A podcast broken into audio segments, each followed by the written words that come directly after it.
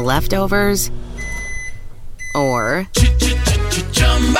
the DMV, Number 97. or house cleaning, Chumba Casino always brings the fun. Play over a hundred different games online for free from anywhere. You could redeem some serious prizes. Chumba. ChumbaCasino.com. Live the Chumba life. No purchase necessary. Void where prohibited by law. T plus terms and conditions apply. See website for details. Mobile phone companies say they offer home internet. But if their internet comes from a cell phone network, you should know. It's just phone internet, not home internet. Keep your home up to speed with Cox. Cox internet is faster and has more reliable download speeds than 5G home internet. Cox is the real home internet you're looking for. Based on Cox analysis of Ookla speed test intelligence data Q3 2022 and Cox serviceable areas, visit cox.com/internet for details. This is Duncan Dynasty. Alongside Anthony Brown, I am Garrett Bouguet. Thank you so much for joining us. On this episode, we are going to be talking about the greatest teams without a title. Uh, Anthony, when, when you think of some of the teams throughout the course of the history of the NBA, what's the first uh, one or two that come to your mind in terms of that team was really good and just, you know, had either some bad luck or just didn't play up to their usual standards when it mattered most? Uh, I think of those teams that played against the Bulls in the '90s. So, Yeah. like usual. Uh, you know the the '90s Knicks teams and the the Suns teams uh, with uh, Charles Barkley. Yeah. Yeah, the uh, that '93 Suns team was certainly something special. Uh, we're going to go through uh, kind of uh, decade by decade here and just briefly talk about some of those teams that uh, we think were either um, well, and there's you know there's two different types of greatest teams to not win the title. There's there's teams that were good for an extended period of time over numerous years that failed to win. Right. Uh, but then there's also those just great teams for one particular season that just Hmm. you know either came up against another amazing team at the wrong time Right. uh, and and weren't able to pull it off. But uh, the the first team that uh, you know if we're talking about the '60s, the 1st Mhm. team that comes to mind is those uh, Lakers teams with Jerry West and Elgin Baylor. You know you've got arguably the best point guard and the best forward in the league at that time. Uh, but they just ran up against you know who with the Boston Celtics. Bill Russell and Bob Cousy and Red Auerbach and yeah, um, winning 11 what is it 11 championships in 13 years that Bill Russell was there. yes. Uh, makes it really hard to win a title against that. uh, yeah, but Well, they were they were amazing, West and Baylor. Well, and and it wasn't a matter of uh, the stars of the Lakers teams, you know, failing to produce. West actually won an MVP. I forget exactly what year it was. I can't remember. uh, yeah. but uh, he won an MVP as a member of the losing team to the Celtics. So, you know, that's how good those Celtics teams were. They went up against other great teams, and those teams played well, yet they just weren't quite good enough. Not only again because you had the crazy competitive fire of Bill Russell, but just the collection, as you mentioned, of, of the Cousys and the Havliceks and and all, and uh, Sam Jones. Oh, yeah. you had a crazy collection of talent around Famers. uh, Bill Russell that it just made it uh, too much uh, to overcome for those Lakers teams. But certainly they were good quite a few years there and just weren't able to get over the hump uh, Mhm. until Wilt Chamberlain came through in 1972. right. Uh, but uh, now moving on to the 70s because, you know, really with the 60s, there's only really one because it was basically Celtics Lakers in most of the finals throughout the 60s. Right. So those were the two dominant teams. Uh, moving on to the 70s, you've got uh, the first one that comes to mind for me is that 74 Milwaukee Bucks team with Oscar Robertson, um, you know, Lou Alcindor, of course, who later became Kareem Abdul-Jabbar, uh, and Bob Dandridge.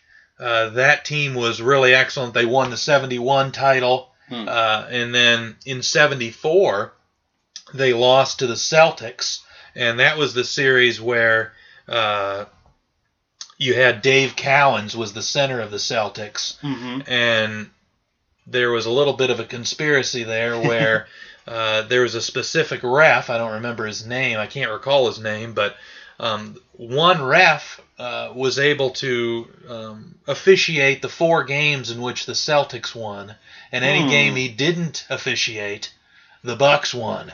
Huh. And uh, you know, Lou Alcindor in his book, uh, you know, uh, um, talked about how in those four games that they lost, Dave Cowens was just basically able to maul him, jump over his back, and do all of these sorts of things. Uh, and you know, the Bucks still were able to make that a seven-game series. Kareem hit the sky hook to win Game Six at the buzzer, I believe. Yeah. And uh, but that was a team that. Uh, you know, it was towards the end of Oscar's prime, but Kareem was just entering his his Mhm. prime as well. A team that uh, you know maybe unfairly wasn't able to get the win. right.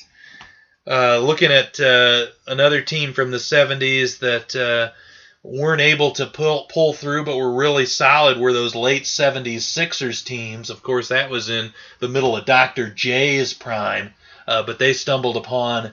Uh, of course, that Portland Trailblazers team with Bill Walton, and Bill Oh, yeah. Walton was, was really the one full season where he was able to stay healthy and put it all together and be the dominant force that he was. Oh yeah, uh, you want to talk about a complete package for a center? I mean, a healthy Bill Walton can do like literally everything. He can shoot, he can pass, he's blocking shots left and right. Uh, yeah, was crazy. posting up. Yeah, he was just absolutely dominant. And uh, the Sixers team, they had the likes of Dr. J. George McGinnis was a pretty good power forward that could score. Doug Collins, you know, the commentator, he was a former number one overall pick. That was before he had a bunch of injuries. He was still relatively healthy, Mhm. solid player. Henry Bibby, who was the dad of Mike Bibby, who played on those uh, Hmm. Kings teams Right. in the in the 2000s. And then you also had World B. Free, who was one of the best scorers in the league, played on the Cavs and uh, the San Diego Clippers and uh, also the Sixers. But they had a, a great collection of talent. Yeah. Just went up against an elite player in the best season of his career. Right, right. World B. Free is one of my dad's favorite. Uh, this is actually one of my dad's favorite teams. Is those uh, late seventies? I think World B. Sixers Free is every dad's Every dad's favorite. favorite player. Uh, but yeah, they uh, and then also you know going into the early '80s, that 1980 Sixers team also uh, that lost to the Lakers in the final that year that Magic was a rookie and came Mhm. on and had the 40 point plus game six when Kareem was was injured and and took the Lakers to the title.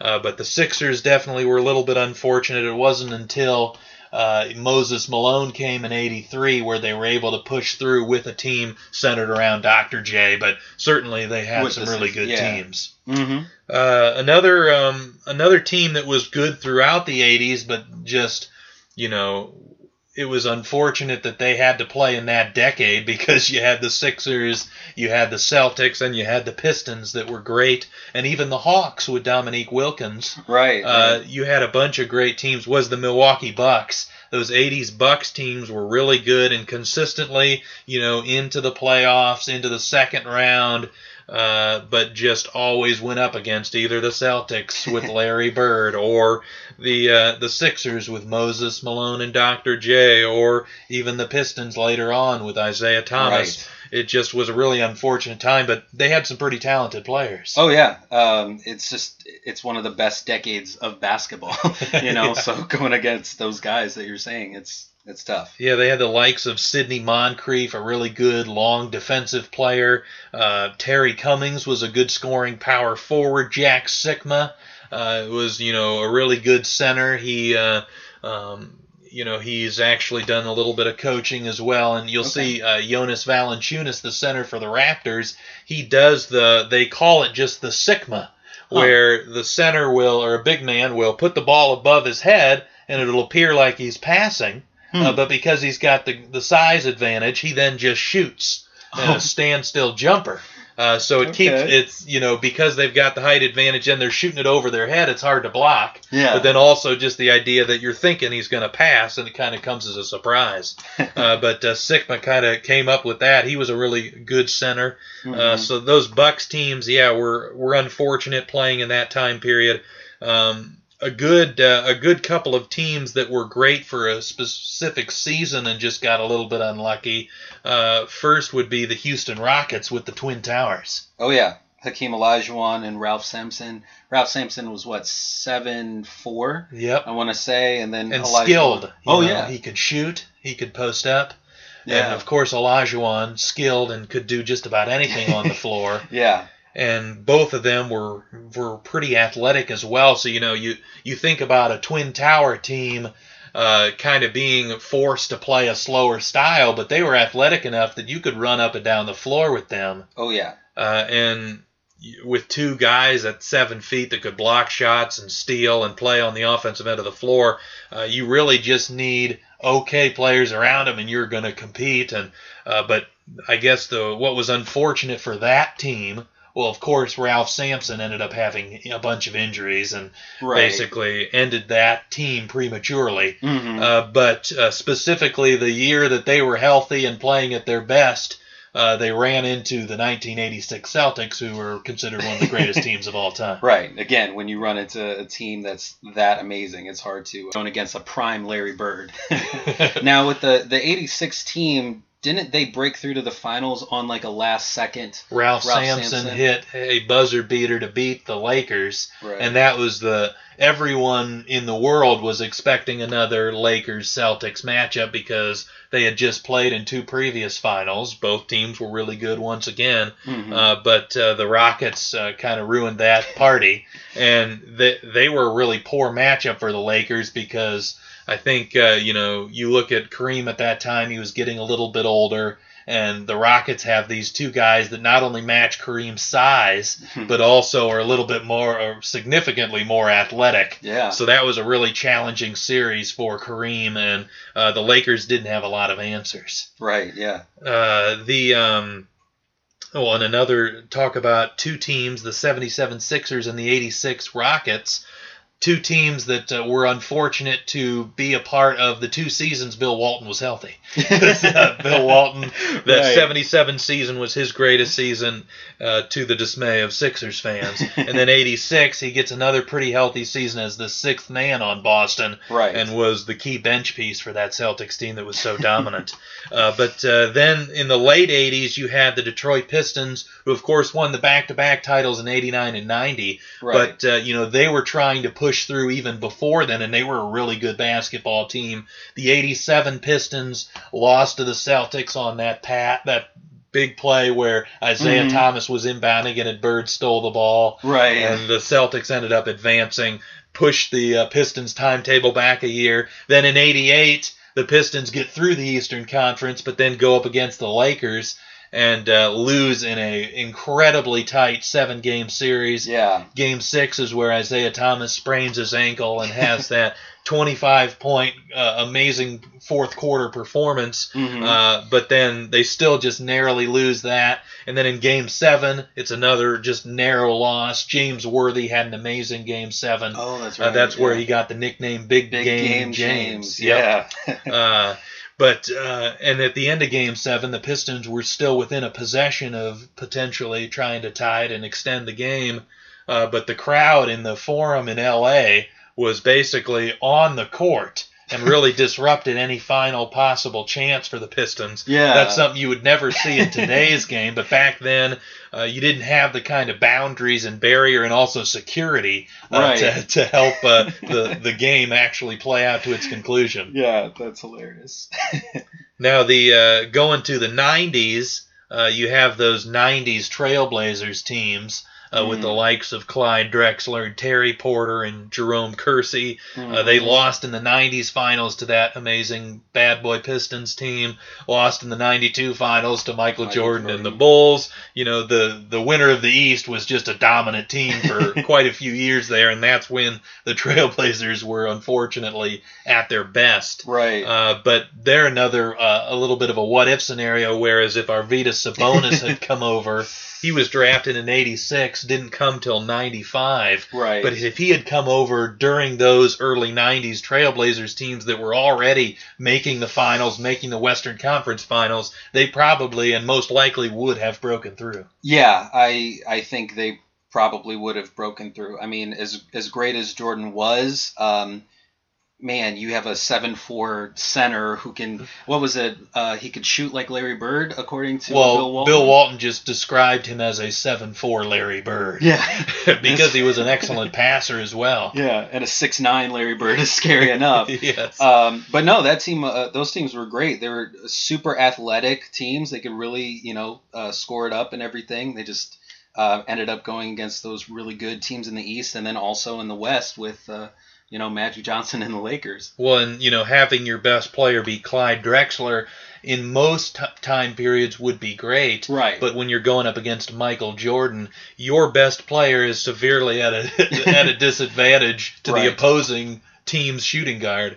Uh, so that was a little bit of again just some, some bad luck Right. as, as to why they were never able to push through. Uh, but another uh, singular team, like a single season team that was a little bit unfortunate, was those '93 Phoenix Suns. Uh, you know, the team with that was Charles Barkley's probably best season of his Mhm. career. He He's put it all together. He got into at least decent shape. right. Uh, but uh, they had Kevin Johnson, a really good point guard. Dan Majerle was a sharpshooter that was really good off of the when Charles got a double team. You know, hitting those shots. Yeah. Uh, they had a pretty good bench. You know, with guys like Danny Ainge Yeah. and Cedric Ceballos. really and, deep uh, bench. yeah. just a really solid basketball team, uh, and that lost in a tough six-game series to Chicago. Uh, that really it could have gone either way. Oh yeah, it- comes down to the wire. Uh, John Paxson ends up hitting this, you know, last second shot um, to win in, in Game Six and everything. Very possible if he misses that shot that the uh, the Suns end up winning that one. Was uh, Charles Barkley uh, MVP that year too? Yes, he in was. '93, Mhm. um, which I'm sure was extra fuel for the fire for Jordan Exactly. coming in there. But uh, yeah, it was a great team. Uh, and not only, you know, that you mentioned the game six, the John Paxson shot. Uh, if he misses that shot and Phoenix wins game six, that was at the time where it was the 2 3 2 format and Mm. Phoenix had home court. So game seven is again in Phoenix. So Chicago would have had to have won on the road in game seven, Right. which would have been a challenge. Right. Uh, um, and you know, Phoenix unfortunately lost their first two games at home. But Charles Barkley, you know, to this day talks about how the team just wasn't was nervous. You know, it Mm. was their first finals appearance. a lot of those guys just weren't quite ready for the moment in those first couple of games. Yeah. And the Bulls coming off back-to-back championships. They were the experienced team and kind of just took advantage of that. Uh, Right. but but once the sun settled down, really they they were the better basketball team that that series. Right. Uh, I think uh, you see that too with Jordan kind of having to take more of a, a role himself and kind of leaving his team behind. He ends up Mhm. averaging, I want to say, like 44 points a game. And I think that's partly because, you know, he's going against such a great team. He's got to, you know, put the load on his shoulders a little bit. Yeah, he averaged, I believe, 41 a It was game. a 41, yeah. That series just. Absolutely insane. Yeah. Uh, you know, 55 points in the one. Yeah. another uh, another Charles Barkley um, quote he has is where he says, "I went into that series." thinking that I was the best player, you know, and that that's sort of the confidence you got to have to be a great player. Is you got to believe, even if it's a little bit irrational, Mhm. that you are the best. And he said in game two, after Phoenix had lost game one, he's like, you know what? I'm not going to let us lose. I'm going to do everything in my power. And he has this great, I believe he had like a triple double Yeah. and 30 plus points and this great performance. But Jordan puts up 50 plus and, you know, they lose. And Charles Barkley goes, well, you know, maybe I'm just not as good as this guy. You know, Right. you just have that sudden realization that as as good as I believe I am, this guy just might be that much better. um, but another team that was unfortunate to go against the Bulls, of course, there's a lot of those Right, throughout the the 90s, uh, is the New York Knicks. Uh, you know, of course, with Patrick Ewing, one of the Mhm. greatest centers of that generation. Uh, they were able to push through the Eastern Conference the year Jordan, or the first year of Jordan's retirement, but then uh, came up against the Rockets and ended up losing that in seven games. Of course, the Knicks had a 3-2 series lead, and in Game Six had an opportunity to win it. Uh, but Hakeem Olajuwon blocks John Starks' shot right at the end, and then the Houston wins in a pretty close Game Seven as well. Yeah. Uh, so, uh, you know, the Knicks were really good from I would say even '92 through about um, 96 or 97. They were a Yeah. really solid basketball team, uh, and they just uh, unfortunately went up against those Bulls teams and of course the Rockets that were just a little bit better. hmm Is that when Pat Riley was was coaching with those Yes. early '90s? because Um, you had Pat Riley coached the '80s Lakers with the Showtime, and then it was a drastic change where in the '90s he was coaching that roughhouse Knicks team that just wanted to beat you up, Uh, and they had the perfect crew for that. You know, Charles Oakley was the perfect enforcer, Oh yeah. and you know Patrick Ewing was a pretty strong guy himself. John Starks, Anthony Mason, those guys weren't going to take uh, crap from anybody, you know. Right. Uh, but uh, the yeah they were they were really solid. They had some nice battles against the um, you know mid '90s Pacers as well, Mhm. uh, but uh, they just came up a little bit short. Um, the uh, the next team, uh, the mid '90s teams, we're getting to now the '95 Magic.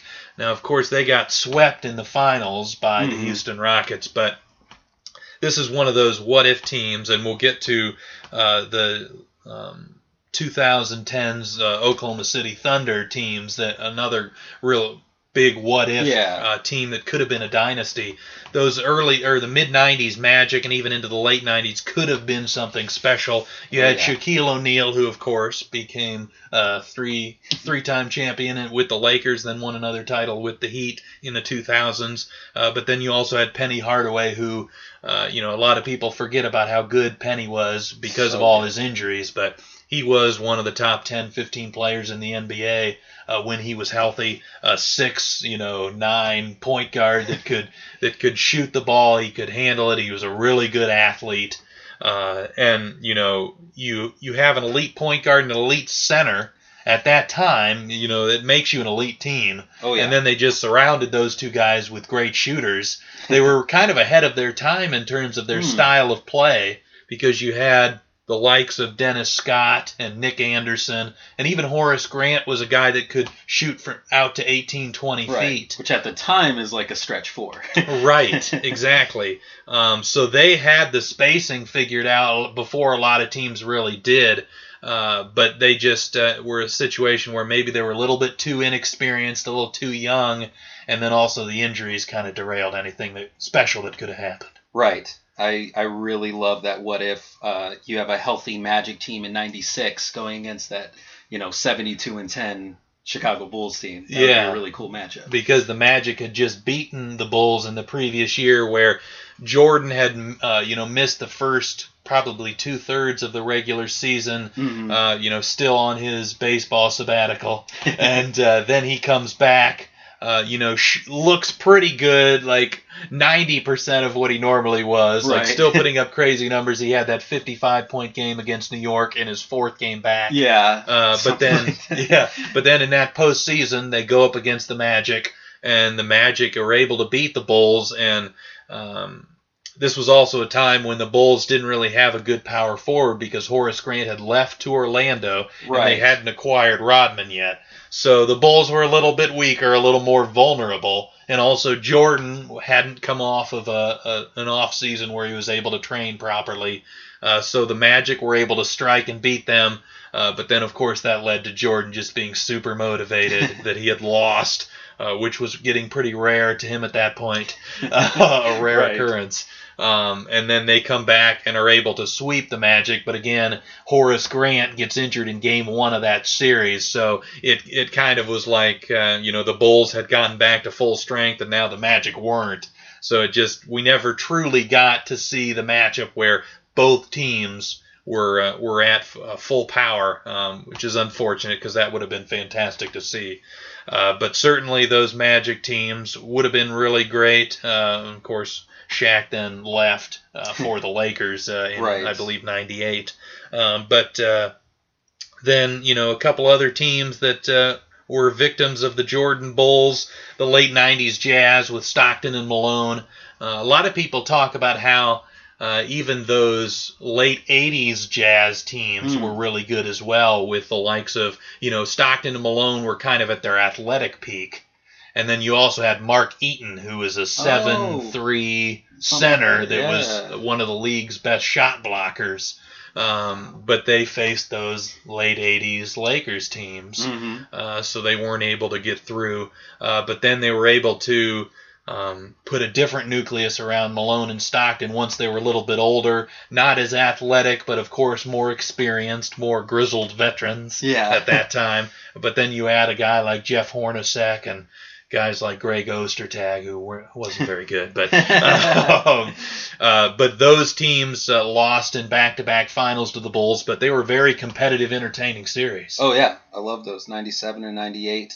Um, yeah.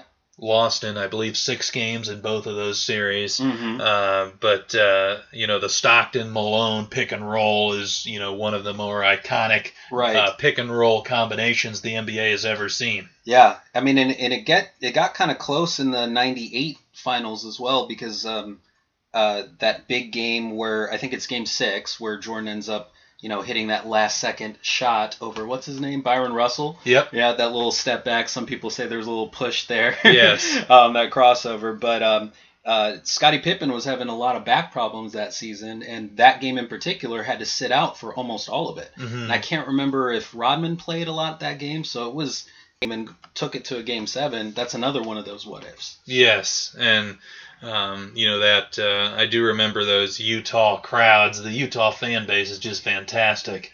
Uh, Oh, but the, those uh, those got pretty loud. But Michael Jordan was the one player that wasn't affected by that crowd noise. Uh, but certainly those Jazz teams, uh, you know, were really good. Uh, even the the team the Bulls beat in their first uh, um, first title of the second three-peat, the '96 Seattle SuperSonics, Mhm. uh, with the likes of Gary Payton and right. Shawn Kemp. Uh, they had a couple of decent runs uh, in the early to mid '90s as well. But again, you're going up against the likes of uh, the Charles Barkley and the Suns in '93. Then in '94, '95, you've got those Rockets teams. right. Uh, so they weren't able to push through to the finals, even though they were they were on the precipice. But then in '96, able to get through, and they did really challenge the Bulls. But it might have been another one of those situations where this is their first finals appearance. They're a little bit of a younger team.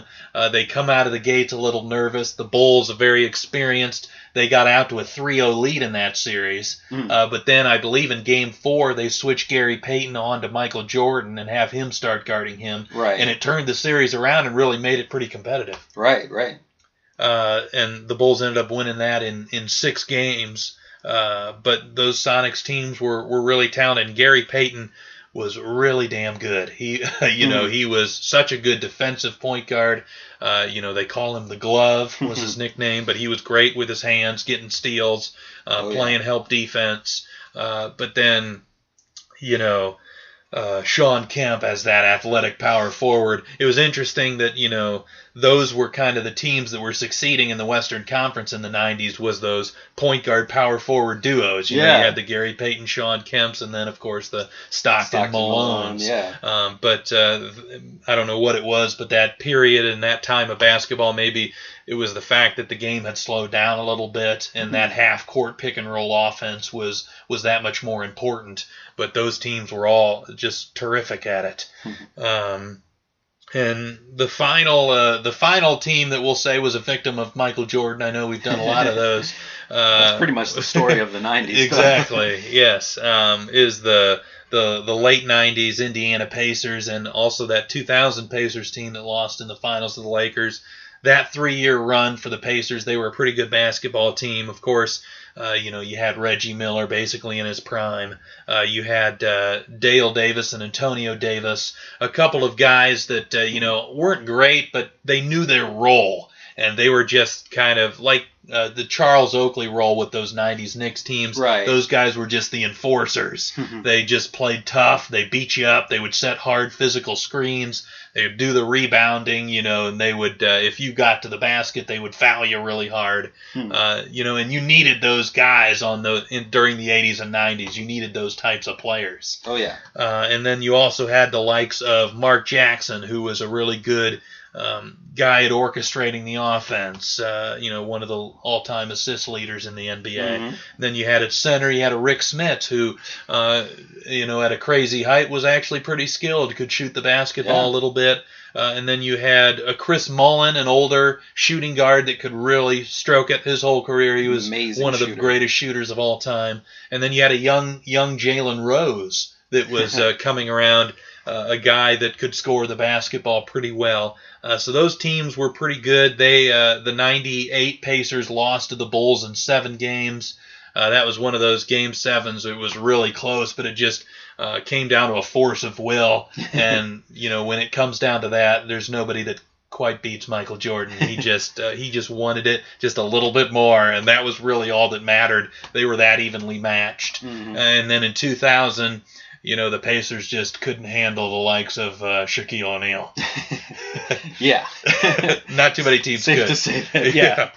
Um, now moving into the 2000s, uh, you had a couple of victims of the Lakers. Of course, we just mentioned the 2000 Pacers were a victim in the finals. Uh, but in the Western Conference Finals, the 2000 Portland Trailblazers were a victim. Uh, they were up, I believe, 18 points heading into the fourth quarter Yeah. against the Lakers in Game Seven, ready to go to the finals. That was uh, a Blazers team that had Arvydas Sabonis, who you know was definitely slower at that time. He had had a, a, quite a few injuries. Uh, but he was still a guy that could hit a three, you know, which could bring Shaq away from the basket. He was still a good passer, still was a big body, obviously, uh, so he could rebound well. Uh, but then you had a young Rasheed Wallace, who was a really talented post-up player. Uh, and then you had the likes of some veteran presences in Scottie Pippen, Yeah. who, you know, now that the Bulls thing had erupted, uh, you know, um, had dissipated because Jordan retired and Phil Jackson left for the Pacers or for the Lakers. Uh, he he joined the Blazers, and then uh, you know he was a pretty steadying force, a good veteran presence. And then you also had Steve Smith, who was a really good player throughout the '90s. That's right, Uh. That was past his prime, but still a pretty solid player. Uh, they just had you know Damon. Uh, um, Stoudamire uh, was another uh, a small point guard that was really quick uh, that uh, you know was able to get them some transition baskets. Uh, that was a team that you know didn't have any stars, but just had a really uh, good collection of players that fit and uh, you know all knew how to play the game. Right. And uh, you know they ended up, uh, yeah, of course, losing in seven to the Lakers, and because they were a little bit older, uh, that was basically their last run. Uh, but then the Lakers, in their third title season, were able to get through the 2002 Sacramento Kings. this, to me, might be the um, the biggest example of a team that didn't win the title that deserved it. Yeah. Uh, they uh, the 2002 Kings had Chris Webber in his prime. Uh, he was a you know a power forward that was one of the better big man passers in the game. Could hit a mid range shot. Was a pretty good post up player. Had a good right hand jump hook. Uh, you also had Vlade Divac, who was a good big man passer as well. And when you had at that time, you know there weren't a lot of teams that had even one big man that could pass. But because the Kings had two, Right. they kind of inverted their offense where the big guys were playing on the perimeter because they both could shoot and pass, and then that allowed for the perimeter guys to back cut and you know play around the basket a little bit more, and it opened up the whole floor. And they just played a beautiful style of basketball that was really fun to watch, Mhm. uh, and they were uh, you know the victims of arguably the worst officiated game in NBA history Yeah. in Game Six. Uh, you know, there's a YouTube series called like the you know the biggest tragedy, Tragedy in sports uh, that I urge everyone to watch. That uh, you know details some of those blown calls and all the things that had to happen for the Kings to lose that series. They ended up losing it in Game Seven in overtime, uh, but Game Six, close. yeah, in Game Six they lost uh, you know by about five or six points. Uh, but you know the referees probably um, you know altered the game by I would say 15 points at Oh, least, wow. just with a bunch of horrendous horrendous calls. And again, uh, we mentioned that on the last episode that we're going to get around to watching that series and have an episode just about that Oh yeah. because that's how crazy and competitive the, that series was. I think Game Three uh, was a one possession game. Game Four was the Robert Horry game winning shot at the buzzer. Mm. Uh, that was where the Kings were up two, and uh, Kobe Bryant uh, was trying to go up to tie the game in the closing seconds. He missed. Shaquille O'Neal got the offensive rebound. He missed. Vlade Divac trying to just get the ball out of there. Bats it out to the three point line, and for some reason, Robert Horry is standing there. right. Not helping his team at all. Right. You know, For a in- rebound. In any other situation, uh, you know, Lakers fans would have every right to yell at Robert Horry and say, "Why weren't you in there trying to get the rebound to help us win?" He's just standing there all by himself. And here's the crazy part: is the ball wasn't bound. It didn't bounce like a foot to his left or a foot to his right. it bounced like it was the perfect pass. Like Divac was like, "Here you go. Here's my give give me my assist," and, and he knocked it down as the the buzzer sounded. Uh, but just like just absolute craziness that they lost that game, and then game five the Kings end up winning on a buzzer beater, and then you know to go up three two. Game six they lose because of the horrible Right. officiating. Then game seven you lose in overtime. It just one of the craziest series that have ever happened. Oh yeah. Uh, but I don't think you can watch that series and not come to the conclusion that the Kings were the better team and just Yeah. got robbed. Uh, so that uh, and the Lakers ended up going into the finals and I think they swept uh, the uh, New Jersey Nets. yeah. So it, I'm pretty confident the Kings could have done a similar thing to the Nets as well. I agree. Uh, so going to the mid 2000s now, you had uh, you know the the Spurs, even though they were able to win in 03, 05, and 07, uh, the couple of years in between those three titles, they were actually Super extre- close. super close. Uh, and you know that's now that's uh, something a lot of people don't talk about with Tim Duncan. You know, and his legacy is you know he won five titles, but then in 04, 06, and then even in 2013, which we'll get to, uh, he came so oh so very close. Uh, but of course, in 04, you had the Western Conference semifinal series against the Lakers, where oh, right. uh, in Game Five the series is tied at two. Tim Duncan hits a crazy fadeaway shot. From about 20 feet to put Yeah, the it was- Spurs up one with a .4 left on the clock. Lakers call timeout. Everyone thinks the game is over. Uh, they inbound it to Derek Fisher. He catches it, turns and shoots all in one motion, yeah. and supposedly gets the shot off in time.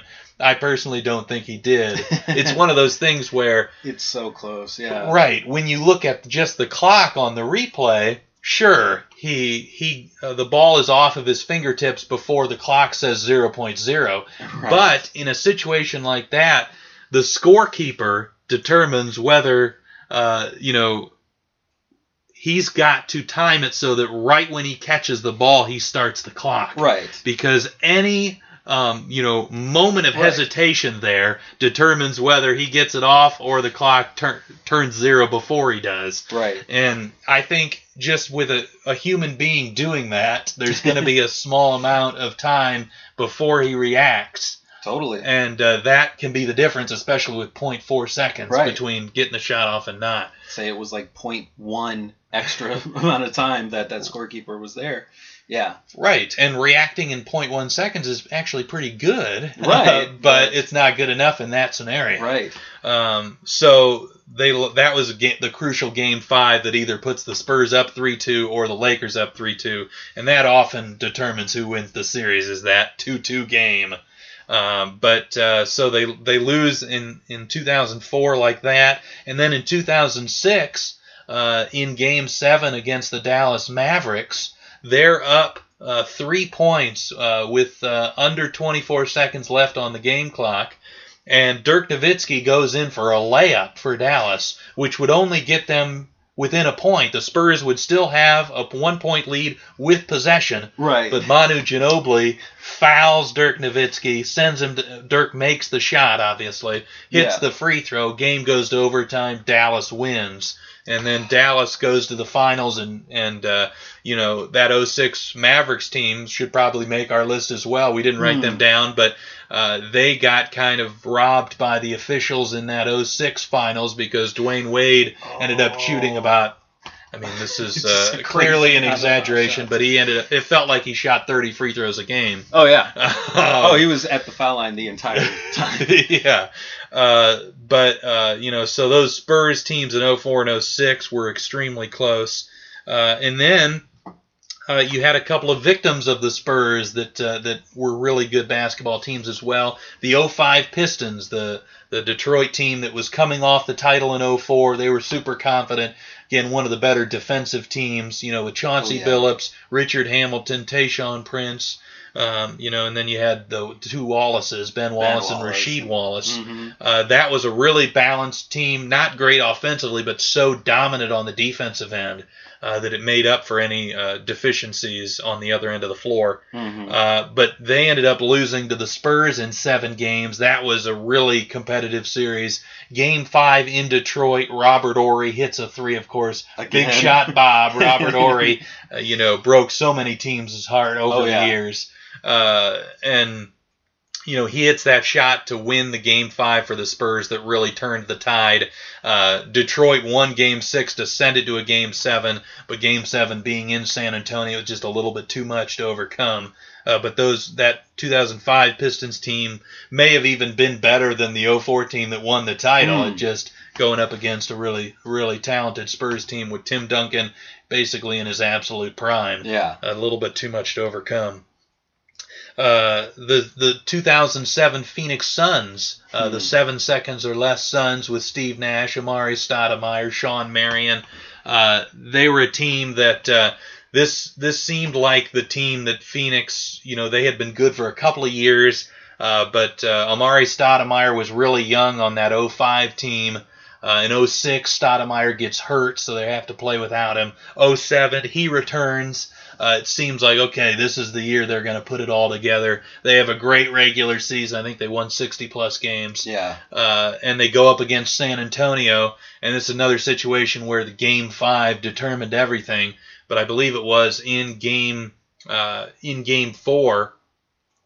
You have uh, a collision, and again, this was Robert Horry not hitting a clutch shot, but doing something that helped his team win. He basically body checked Steve Nash into the scorers table. and uh, of course, a lot of the Phoenix Suns players were upset about it. Amar'e Stoudemire and Boris Diaw come off the bench to you know to to go to the altercation that's going on, Mm-hmm. and of course, the NBA rules is that you can't leave the bench during a fight. Right. Uh, and that rule, I believe, was set up after the whole um, Ron Artest melee in Right. Detroit. They didn't want uh, they didn't want that stuff going on. They the NBA has continuously tried to clean up its image that it's not you know a league that players beat each other up and that sort Right. of thing. So trying to prevent players from coming towards a fight is is just another way to try to prevent a thing from breaking out into a big brawl. Right. Uh, but that uh, that rule was pretty unfortunate because Boris Diaw and Amar'e Stoudemire didn't really do anything. They just stepped onto the court. Right. To just protect their player and Uh, yeah. and so they were suspended then for Game Five, which the Suns lost. Ended up losing the series in six, but that, again, that Game Five is so crucial to determine who gets the advantage in the series. Uh, but those Suns teams were, you know, some of the best offensive teams we've ever seen in the league, and Oh, you're yeah. seeing most of the NBA teams now uh, that playing like yeah. they did. Um, you know, with Amar'e Stoudemire as an undersized center and Shawn Marion as an undersized power forward with a bunch of shooting. That's what everybody's doing, and that's what's been super successful. Um, but yeah, moving into the this uh, current decade that we're in, the 2010 Celtics, uh, they were, uh, you know, they ended up losing the NBA Finals in Game Seven uh, Mhm. to the Lakers. Game six, their starting center Kendrick Perkins uh, hurts his knee and is out for Game seven. And the Lakers had those twin towers of Pau Gasol and Andrew Bynum. That's right. And in Game seven, they had just I don't know the number off the top of my head, but just a ton of offensive rebounds. yeah. And it was a really low scoring game. Oh, yeah. And those offensive rebounds were the difference uh, Yeah. between the Lakers winning and the Celtics pulling it out. Kobe shot horrible that game, Yes, right? um, Horribly. That was a classic situation where Doc Rivers and Tom Thibodeau came up with this great strategy of we're going to double Kobe Bryant because we know who the type of player he is, the type of competitor he is. He's going to want to win it himself. Mm. And so they just kept sending double teams and double teams, and he kept jacking up contested shot after contested shot. Uh, and if it wasn't for those offensive rebounds, that would have cost them the title. Uh, so you know those that 2010 Celtics teams was oh so close, and you know that that big three of Kevin Garnett, Paul Pierce, and Ray Allen, they they were good enough that they probably should have won more than a single championship, but Oh yeah. Kevin Garnett getting hurt in 2009, getting the unfortunate loss in 2010, and then just age, uh, they were only able to pull off that one title. Right. Right. Uh, the one of the more recent uh, ones, of course, the 2013 San Antonio Spurs. Uh, that team was excellent just about by every measurement. Uh, you know, you've got Kawhi Leonard coming into his own. Uh, you've got Manu Ginobili and Tony Parker still co- more towards the back end of their primes. Uh, Tim Duncan, even though he was pretty old at this point, still super Still. effective. Uh, they were just a really good basketball team, and you know they had Game Six basically won to win the series, four to two over Miami. Uh, they're up five with what was it? I think 28.9 seconds to go. Mhm. Uh, Manu Ginobili hit misses one of two free throws. Uh, the Heat come down, hit a three. Kawhi Leonard misses one of two free throws. Yeah. The Heat come down, miss a shot. Uh, Chris Bosh with the offensive rebound kicks it to Ray Allen, and Ray Allen nails the tying three uh, with just a few seconds to go. They end up losing in overtime of Game Six. Then in Game Seven, also super close, but LeBron has a terrific performance and pulls the Heat through. Yeah. Um, but that 2013 Spurs team was so superb, and they came back motivated. The next year, were able to win and really humiliate Miami, beat, blowing them out most of the time. oh yeah. Um, but yeah, that that 2013 Spurs team was excellent, and and that they lost to another great team. That was probably the best Miami Heat team in that Wade, LeBron, Yeah. Bosh um, trio because you had the likes of Battier and Ray Allen that really added a lot to their um, depth.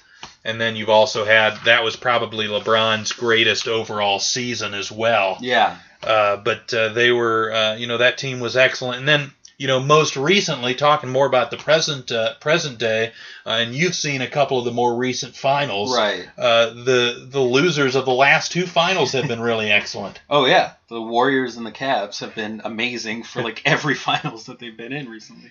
Yeah, the uh, the the 2016 Warriors, of course. You've got the Stephen Curry injury uh, in the second round, or excuse me, the first round against Houston, where he slips on some sweat of Yeah. uh, Donatas Motiejunas sliding across the floor, and he gets an MCL sprain. Isn't ever fully 100%. And then in Game Five, uh, Draymond Green gets suspended for. Uh, you know, hitting LeBron in the in the balls That's with right. his uh, the his bat with a backhand. Right. Uh, and then uh, you know, but that was a team that won 73 games. yeah. Broke the record. Yes, and uh, you know had to go through a, a real brutal series in the Western Conference Finals against the Oklahoma City Thunder. Uh, but then even then, it took everything the Cavs had to beat them in, in seven full games, and it Yeah. was a possession by possession game coming down to the end. Oh yeah. Um, LeBron had to come up really big. Irving had to come up really big, and it still was close. yeah, Yeah. LeBron had that famous block off the backboard on Andre Iguodala. Incredible. One of the greatest defensive plays in finals history for sure. yeah. Uh, and uh, then, of course, the 2017 Cavs, who lost to this juggernaut that is the Warriors currently. And, uh, you know, by any statistical measurement, what the Cavs did offensively this past season is one of the greatest performances ever. They Oh, yeah. were really unstoppable. It was just a matter of their defense was weak, and they were facing a somehow even more unstoppable offense at Golden State. Uh, but you know, people might have looked at the scores of those of this most recent finals and say 130 to 120. Well, there's no defense being played. that wasn't true at all. Like Oh, yeah. both teams were trying. It's just when you have that much talent on the floor, it's just that hard. It's that uh, that much more difficult to stop. Oh yeah, I I truly believe that if the Cavs were playing against anyone else in the last finals, we'd be talking about the 17 Cavs as one of the greatest teams to ever Right. play. Um, they just went against an even greater greatest team with the Warriors. Exactly. Um, so uh, that's basically all of the greatest teams we were going to cover. I did also want to Hmm. just go into it a little bit in terms of uh, just individual players and some of the greatest players that have played, because of course it's a team sport. And you know, in basketball, because there's only five guys on the floor, one player can impact it a lot. But there's a lot of guys that just never had any help whatsoever, uh, and just weren't able to get uh, get through and win a championship. Uh, so when it comes to just some of the greatest players that were never able to win a championship themselves, uh, who comes to mind for you? Uh, Charles Barkley is one of my favorite players, Yep. and so it was really sad to see him go the whole way and never break through. Right. He was amazing in his prime. Yes, he was. And, you know, he started on uh, the Sixers and he got to play on the back end of Moses Malone and Dr. J's careers, uh, but they were a little bit too old. Uh, to truly compete, I think they made they might have made the conference finals in '85, um, but that was as close as they ever got. Uh, but then those two guys moved on, and Charles Barkley was stuck on some crappy Philadelphia teams uh, through the late '80s uh, and even into the early 90s when he was becoming great he carried some sixers teams into the playoffs that weren't very good Right. uh, and then of course in 93 he pushes through with a little bit better supporting cast in phoenix uh, but then just isn't quite able to beat chicago because of michael jordan's brilliance Right. uh, but yeah, certainly he is one of the greatest players to ever play the game. Guy that was, you know, one of the best rebounders ever. Mhm. Uh, and people forget that young Charles Oh, yeah. just a terror. Yeah. You know, him coming full speed at you. He was fast and strong and huge. Yeah. People just got out of his way. oh yeah. Or he- they were gonna get run over. yep. Yeah, and he was like six six, and he's battling you know seven footers, you know, for the rebound. It's insane. Right. Um, and uh, so, you know, one of the guys that comes to mind for me uh, that, uh, you know, was really excellent is another power forward in Karl Malone. Mm, a guy that right. uh, is the second leading scorer in the history of the league, was never able to win a title, uh, but for you know 20 plus years, averaging 20 points a game, just super consistent. Yeah. Um, but uh, I guess the one fault of Karl Malone was, you know, he wasn't really considered that clutch. And in those Mm. finals against the Bulls, of course, there was that sequence in Jordan's final game where he steals the ball from Malone, goes down, and, you know, hits the game winning shot. Uh, but then there was also another game in one of those finals where Malone missed a couple of free throws that could Yeah. have, that could have cinched it as well. I want to say that Um, was ninety seven, but I can't remember. Yeah, but that, yeah. that's probably right. But um, so he was a guy that had all the talent in the world, was such a great player for so long, uh, but uh, you know, for one reason or another, wasn't on you know too many fantastic teams, and also you know didn't come through as much as you would hope in in those pressure situations. totally. Uh, but uh, John Stockton, Stockton another guy, well, yeah. his running mate. Uh, you know, it's amazing that those two guys happen to play on the same team. They were both really good. I wouldn't say they were ever top two or three best players in Right. the league, but they were both top ten, top fifteen guys for a couple of decades. Yeah. that's what's crazy. Super consistent, super durable. Like, Yes. Uh, and of course, Stockton, because of that durability, all-time leader in assists and Yeah. steals. Like by far. Yes. Both of them. It's Uh, insane. Yep. and so he's a guy uh, that a lot of people think about. Of course, Reggie Miller Mm-hmm. is a guy that you know he's even maybe a tier below Stockton and Malone in terms of how good he was, but he certainly was a guy that came up big in the clutch Oh, and yeah. played on some pretty good teams that just weren't quite good enough to to uh, push through. Right. Uh, but he's another guy. Of course, we mentioned Patrick Ewing of those Knicks teams, and uh, you know the team that just failed to to beat the Rockets in in '94. Mhm. Um, but then you've got some other guys that uh, a guy that I like to talk about that uh, nobody really ever discusses in a Hmm. best players ever list is Mitch Richmond. oh, Uh, he was a guy that played on those Run TMC yeah. uh, Golden State teams with Tim Hardaway, Chris Mullin, and Mitch Richmond. And, you know, they made the second round of the playoffs in, I believe, 91, where they lost to the Lakers and the Lakers team that made the finals. Right. Uh, but uh, Mitch Richmond uh, has been considered, but Jordan actually had a quote saying that he was the toughest guy, uh, toughest matchup that he's ever had to go up against. Uh, and at the shooting guard position. And we just talked about Clyde Drexler before, right, who who did go to the finals a, Yep. a few times, and uh, yeah, that's that's insane. Yeah, Mitch Richmond was amazing. Yeah, he consistently scored, you know, 20 plus points. Was also, you know, he was a two way player. He Yeah, was a really good defender. defender. as well. Uh, but he just was after those Run TMC teams. He played on Sacramento and was just stuck on horrible Kings team after horrible Kings team, and uh, you know he gets kind of overlooked uh, in some of those debates. Right. Um, you know, a guy like Bernard King was an excellent Oh, player uh, York, for a yeah. couple of seasons, had some injuries, but uh, you know didn't play on many great teams either.